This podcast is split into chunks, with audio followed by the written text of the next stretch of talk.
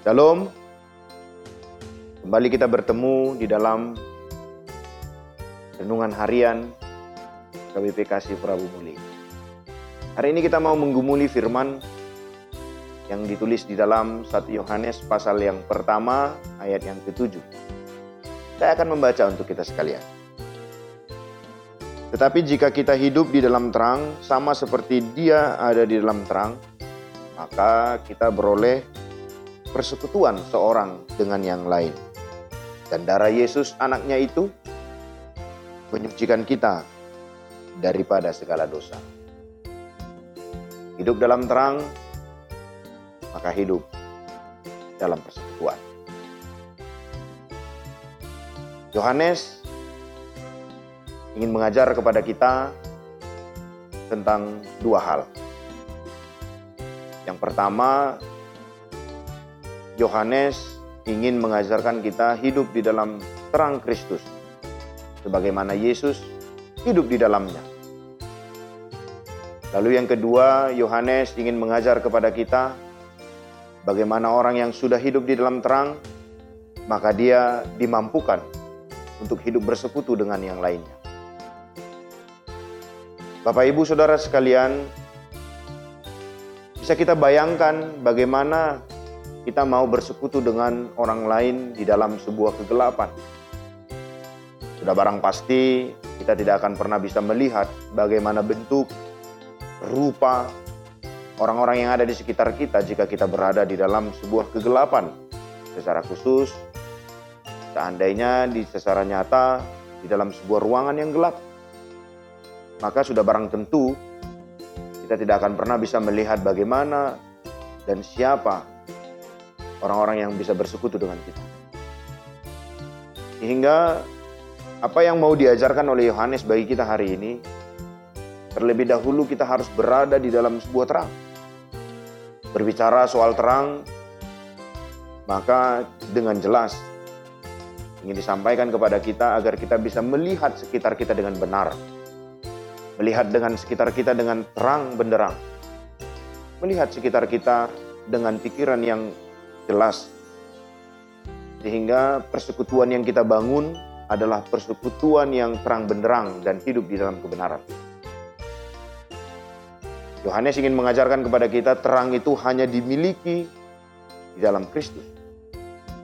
Sehingga orang-orang yang percaya harus benar-benar berada di dalam Kristus. Sehingga dia benar-benar menikmati dan merasakan terang itu sehingga mampulah dia untuk membangun persekutuan-persekutuan yang benar, persekutuan-persekutuan yang jelas. Bahkan dikatakan di dalam 1 Yohanes pasal yang pertama ayat yang ketujuh, darah Yesus anaknya itulah yang menyucikan kita daripada segala dosa. Namun ini bukan sebuah jaminan bahwa orang-orang pengikut Kristus atau orang-orang yang hidup dalam terang adalah orang-orang yang lepas dari kejahatan dan kesalahan. Namun, orang-orang yang hidup dalam terang dan hidup dalam persekutuan mampu untuk menghadirkan kedamaian, kesejahteraan, kepedulian antar sesamanya. Mengapa? Karena dia sudah jelas melihat di dalam terang, melihat di dalam kejelasan. Sehingga apa yang mau dikatakan oleh Yohanes begitu jelas.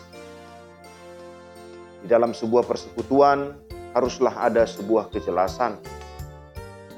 Haruslah ada sebuah kedamaian. Satu dengan yang lain yang saling mengenal, satu dengan lain yang saling mengerti, satu dengan yang lain yang saling peduli. Supaya nyatalah Kristus hidup di dalam persekutuan orang-orang. Oleh karena itu, Bapak Ibu yang terkasih dalam Tuhan kita Yesus Kristus, di pagi hari ini kita mau dihantarkan kembali dan disegarkan kembali. Yang pertama, mari kembali ke dalam terang Kristus. Jangan lagi kita hidup di dalam kegelapan, karena kegelapan tidak mampu menghantarkan kita untuk menikmati kedamaian. Kegelapan tidak mampu menghantarkan kita untuk mengerti sesama kita. Kegelapan tidak mungkin memampukan kita untuk peduli dengan sesama kita. Lalu yang kedua, mari kembali membangun persekutuan di dalam terang. Persekutuan antar seiman kita, baik persekutuan antar sesama kita. Baik di tengah-tengah pekerjaan kita, baik di tengah-tengah aktivitas kita, baik di tengah-tengah kehidupan sehari-hari kita.